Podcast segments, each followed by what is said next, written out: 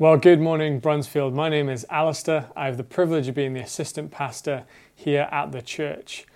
Sadly, I'm not able to be with you in person in the building this morning. My wife, Sabina, and I are self isolating at home, but I hope that that will not stop our attention as we turn to God's Word and think about what God would teach us from this wonderful passage in Ephesians today. But before we dive in, let's pray together. Heavenly Father, we thank you so much for the privilege it is to have your word in our own language. Lord, as we turn now to think about it, as we come to learn, Father, we ask that you would give us open ears and give us soft hearts to be transformed by your Spirit. We ask this for your glory. In Jesus' name, Amen. I want to start off this morning by being completely honest. Prayer can be difficult, can't it?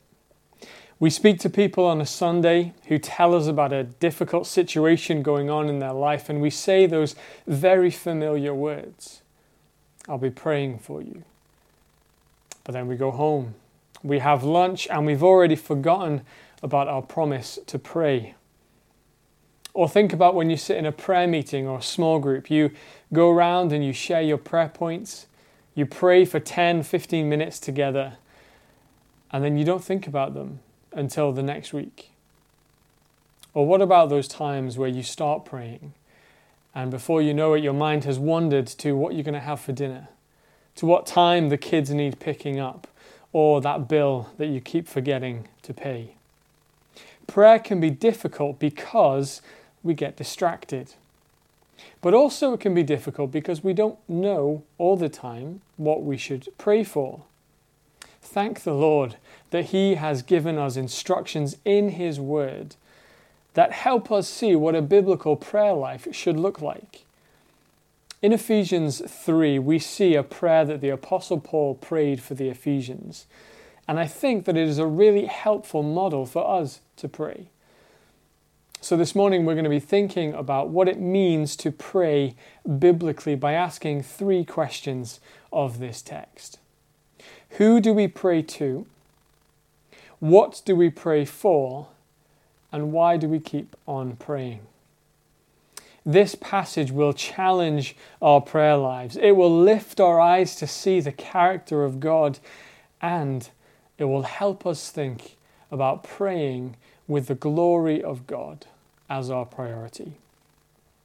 So, the first thing we ask, the first question we ask is who do we pray to in verses 14 and 15?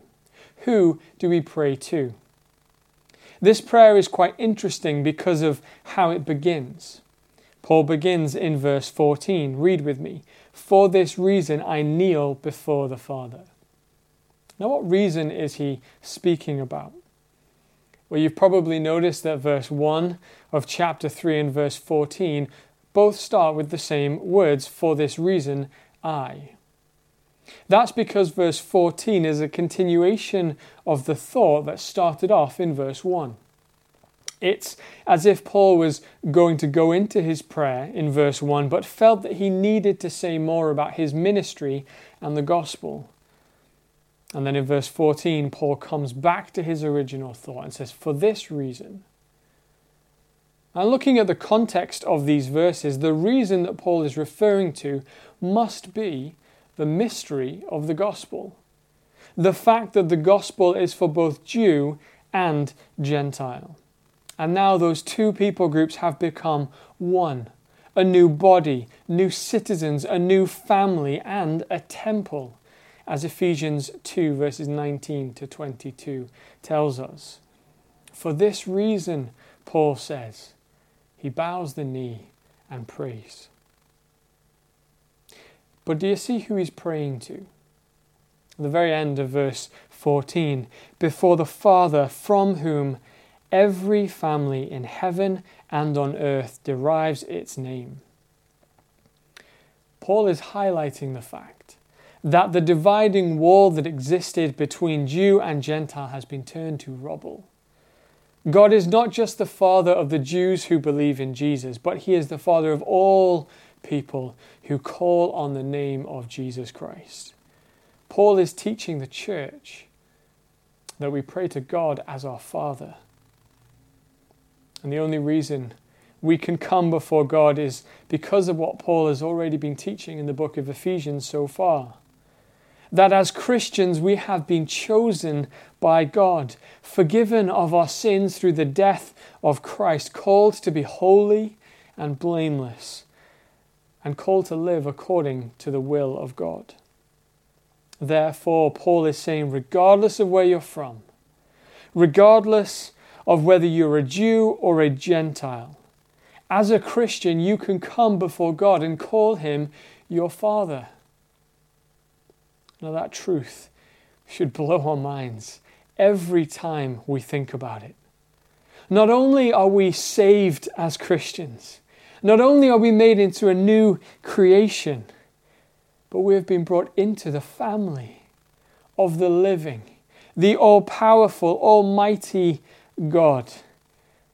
And we get to call him Father. That truth should never stop making us be in awe of the love, of the abundant grace and mercy of our great God. And if we understand that God is a good Father who knows how to give good gifts to his children, then we realize that there is no better place to run with our petitions, with our worries, and with our cares. Jesus says in Matthew chapter 7, verses 9 to 11 Which of you, if your son asks for bread, will give him a stone? Or if he asks for a fish, will give him a snake? If you then, though you are evil, know how to give good gifts to your children, how much more will your Father in heaven give good gifts to those who ask him. No good father is going to pack his child's school lunch and think, well, instead of putting cheese in their sandwich, you know what? I'll throw in a few pebbles instead. No good father would intentionally hand out things to their children that they know will bring them harm. And Jesus says, well, if even you, as earthly fathers, who are evil by nature know how to give good gifts to your children, then how much more? How much more will your good Father in heaven give good gifts to his children? This is an important place for us to begin when thinking about praying biblically because it is the very foundation of our prayers. We are not coming to a mean, distant, far off deity who doesn't care about us, who reluctantly gives things to his children. We are not coming before a father who delights to see his children in pain and anguish. We're coming before a father who is good. A father who wants to give good gifts to his children, and a father who has gone out of his way to show how much he loves his family. Do you see God as a good father? Are you like a child who knows that in their father they can find shelter, protection, provision, and care? Because that is how God is revealed to us in Scripture. Not as a distant, stone faced, far off deity, but as a good father who calls his people, who loves his people, and the one who takes sinners like you and like me and calls us his family. Praying biblically means that we come before God as our Heavenly Father. The second question that we ask of this text is what do we pray for? In verses 16 to 19, what do we pray for? Have you ever stopped and asked yourself that question? I realize that I spend so much of my prayer time focusing on the things of this life, this world, and the problems that exist, to the neglect of the deeper spiritual things. We pray for the sick, for those in financial need, for those looking for jobs, for those who need comforting. And those are all good and right things for us to pray for. But do you notice how Paul immediately takes our eyes off of our own situation and teaches us instead to focus our prayers on the spiritual well being of a person. In these verses, we see two petitions in verses 16 and 18. And in both, Paul is praying that the believers in Ephesus would have power. But he isn't praying that they would have some kind of electrical boost or that some mystical force would carry them through the difficulties of life. He isn't praying that God would make them into the Duracell bunnies that we see advertised on television who can run longer and faster than any other battery. But he starts his petition, his first petition, in verse 16. Read with me. I pray that out of his glorious riches he may strengthen you with power through his Spirit in your inner being, so that Christ may dwell in your hearts through faith. Now, what are these glorious riches? Well, they are the absolute breathtaking spiritual blessings that all Christians have received through Jesus Christ, mentioned in Ephesians chapter 1. Please go away after this service and read that passage and be blown away by God's goodness towards his people. Those truths are the foundation of Paul's prayer. And he prays that they may be strengthened by the Holy Spirit in their inner being, so that Christ may dwell in their hearts through faith. Now, Paul isn't praying that they would become Christians. He's speaking to a church of Christians. But instead, Paul is praying that Christ may take up residence, that he may dwell permanently in their hearts through faith. The word used there for dwell conveys permanency, that Christ would be the immovable, the unchangeable factor in the Christian's life, and that they would grow more and more in Him. He is praying that they, by the power of the Holy Spirit, would be able to walk the walk, to run the race, to persevere amid all the struggles of living the Christian life in a sinful world. He's praying that they would be absolutely unshakable in their love for and devotion to Christ. Friends, is your prayer life anything like this? If I'm being honest, so often my prayers look nothing like this. We get so caught up with the day to day of life that we forget the reality that we are spiritual beings. As Christians, we are in the world, but not of the world. We are passers by in this life, and the destination that awaits us is far, far greater than this one. But we are here for a reason. And so we should constantly be bringing each other before the Lord, praying that through the Spirit we would have strength to persevere until the day that Christ returns or we are called home to glory. So, friends, pray for each other that Jesus would dwell in your hearts permanently and that we would grasp what that means that we have Jesus, the fullness of God, dwelling within us. That is the truth that we want all believers to know. And Paul continues his prayer in verse 17 with his second petition. Read with me. And I pray that you, being rooted and established in love, may have power, together with all the Lord's holy people, to grasp how wide and long and high and deep is the love of Christ, and to know this love that surpasses knowledge, that you may be filled to the measure of all the fullness of God. Paul's words in verse 17 of being rooted and established make me think of a tree. So the living room in our flat looks over a nice park, and every morning and Sabina and every morning and evening, as Sabina and I sit and have a meal together, we can't help but notice some of the big trees in the park. Now, Edinburgh is a lovely city, but one of the things that all of our friends, visiting friends and family members, comment on is the wind. And from our window on a breezy day, We can see those big trees being battered by the gales that blow through the park. You can see the leaves and the top branches being swept to and fro with the wind that carries them in whichever direction it pleases. But the trunk of those big trees and the roots do not move because they are rooted deep in the soil and established. No wind can move them. That is what Paul is saying. But notice that he isn't praying that they would be rooted and established in love. He is stating that they are. He's saying, because you are deeply rooted in love, meaning the love of God is demonstrated in the gospel through Jesus Christ, he prays that they may have power to grasp how long and wide and high and deep the love of Jesus is.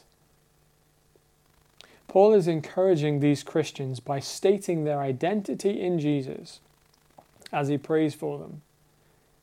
It's as if he's saying, despite all the difficulties, despite all the struggles of life, know 100% that you are in the love of Christ and that there is nothing on this earth that can separate you from it. There is nothing that can take that love away. And Paul prays that they would have power to grasp that wonderful truth. But this cannot simply be an intellectual exercise. As I was thinking about these verses, I was reminded of the song I was taught as a child, and you've probably sung it hundreds of times over the years. Jesus loves me, this I know, because the Bible tells me so.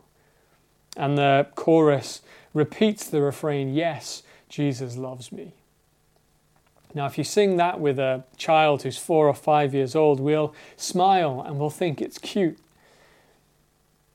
But stand with a convicted criminal who has done atrocious things and yet has become a follower of Jesus Christ. Sing that song with them. Do you think that there would be a difference? Well, of course there will be. The person who has lived life, who knows their sin, who is not naive to their identity in Jesus, how through his death on the cross they've been taken from death to life, from darkness to light. People with that experience will belt that song out at the top of their lungs because they know it is true. Friends, we are that criminal. We should be those who ask the question how could God love me? Like the song that we often sing together says, How deep the Father's love for us, we imagine Christ on the cross, and our response should be, Ashamed. Ashamed, I hear my mocking voice call out among the scoffers because it was my sin that held him there until it was accomplished. His dying breath has brought me life. I know that it is finished. If you are a Christian here this morning, that should be your response to the love of Jesus. Not a checklist in our heart of the doctrines that we like, not an intellectual exercise or a factual understanding that doesn't lead us to praise God, but our response should be an outburst of joy because that is the testimony of a Christian. We have gone from being criminals to children of the living God. Ephesians chapter 2, verse 1 You were dead in your transgressions and sins. That is who we were. But then the glorious truth of chapter 2, verse 4, that should blow our minds and make us lift our voice in endless praise because of His great love for us. God, who is rich in mercy, made us alive with Christ. Even when we were dead in our transgressions, it is by grace that you have been saved. If you're not a Christian here this morning, then the reality that the Bible teaches is that you are still in darkness, a slave to sin and dead in it. Would you listen? To the voice of a Savior who calls sinners out of death and into life. That is the wonderful news that we want to share with you this morning. That there is a Savior who knows everything you've ever done wrong, who knows all of your thoughts, everything you've ever said. He knows that you're not walk, walking in a right relationship with Him, and yet, despite all of that, He loves you. And He calls you to repent and believe in Him and find life. That is the only reason that I can stand before you this morning. That is the only reason that we gather as a Christian church, because once we were dead in our sins and rejecting of God, but now through Jesus we're alive. Please think about that this morning. Think about who Jesus is. Ponder the truths that this King and Lord loves the broken, loves the corrupt sinner, and makes us rooted and established in love. Paul prays that these Christians would grasp the love of Christ. This love that is too broad, too long, too deep, too high to grasp. We cannot begin to imagine the extent of the love of Jesus because, as verse 19 says, it surpasses knowledge. But that doesn't mean we stop thinking and wrestling with the extent of that love. And it certainly doesn't mean that we leave it in a nice, closed, neat box of doctrines that we bring out on a Sunday. But it means that every single time we hear of the love of God, we are blown away. And we stand amazed in the presence of Jesus. Friends, imagine if we prayed these two petitions for each other. Imagine if in our prayers we asked that God would help us be amazed and taken aback by God's great love for us. I think that we would see a very different global church. We'd see people who, whose love for God is ever growing and a people who take that love out to the lost people of this world and point them to Jesus. Praying biblically means that we come before God with petitions of spiritual maturity and endurance to run the race. And then the third and final question we ask of this text is why do we keep praying? In verses 20 and 21, why do we keep praying? Well, we keep praying because the only response to these wonderful truths that Paul has been praying is absolute praise. In these two verses, Paul praises God and puts his two earlier petitions in perspective by bringing two themes to mind. He states in verse 20 that God can do immeasurably more than we can ask or imagine. And in verse 21, he speaks about the glory of God. Now, how do these two themes change the way we pray? Well, they change the things we pray for and the way we pray because we take our eyes off of our own situation, off of our own desires and our own interests, and instead we pray uh, for and through the character of God. We pray for the glory of God. Praying this way means that we want God to get all the glory, that we want Him to get all the glory in the church, and that we want Jesus' name to be lifted above every other name. We can come confidently before the Almighty, all powerful, good Father, because we know that He answers prayer. How often do we face a situation and neglect to take it to the Lord in prayer.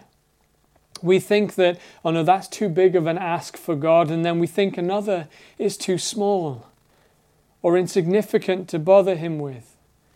And so we don't pray for the problems that we have in the house that could set us back thousands. We don't pray for our work problems with the bad boss that is constantly harassing us. Maybe we don't bring our health problems our physical issues before the Lord anymore because we just say, well, it's part of life. But if you're like me and every other human being I know, then your tendency is to first rely on your own strength. You try to do things on your own, and then only once you learn again, for the millionth time, that you can't do it yourself, you turn to God in prayer. But, friends, we need to understand that no petition is too big, no petition is too small. God can do immeasurably more than we can ask or imagine. And if we grasp who God is, then we will come to the realization that our petitions are in the hands of an all powerful God who sustains his people. And Paul ends this prayer not by focusing on himself or the church in Ephesus, but instead he focuses on God, on his glory, and on his Son, Jesus Christ. I've wrestled with this and I've thought and I've asked myself, how often do I pray consciously with the glory of God in mind as a filter through which I bring my petitions? And the answer, if I'm honest, is far fewer than I should. The only reason that Paul can pray, can pen these words, is because God transformed his life. The only reason I stand before you this morning is because God changed mine. The only reason we gather as a church is because God has done a tremendous work in our lives. So, why on earth? Why would we focus, would our prayers focus on anything other than God's glory and giving Him all the honor that He deserves? This doesn't mean that we stop praying for our immediate needs, but it means that all of our prayers should be for the glory of God, and that should be our priority. Friends, as we draw to a close, let's remember that praying biblically means that everything we do is done with the desire to see God glorified, to see Him receive all the honor, and to see the name of Jesus Christ lifted above every other name. He alone deserves all the glory.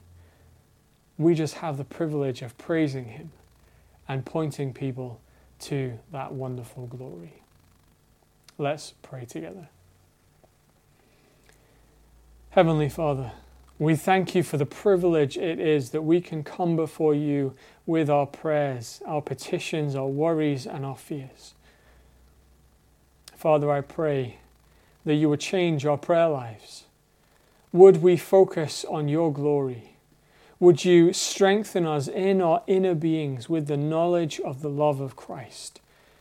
And would you help us make Christ be the unchangeable, immovable person in our lives? Lord, we ask all of this for your glory. In the name of our wonderful, holy, and precious Saviour, Jesus Christ. Amen.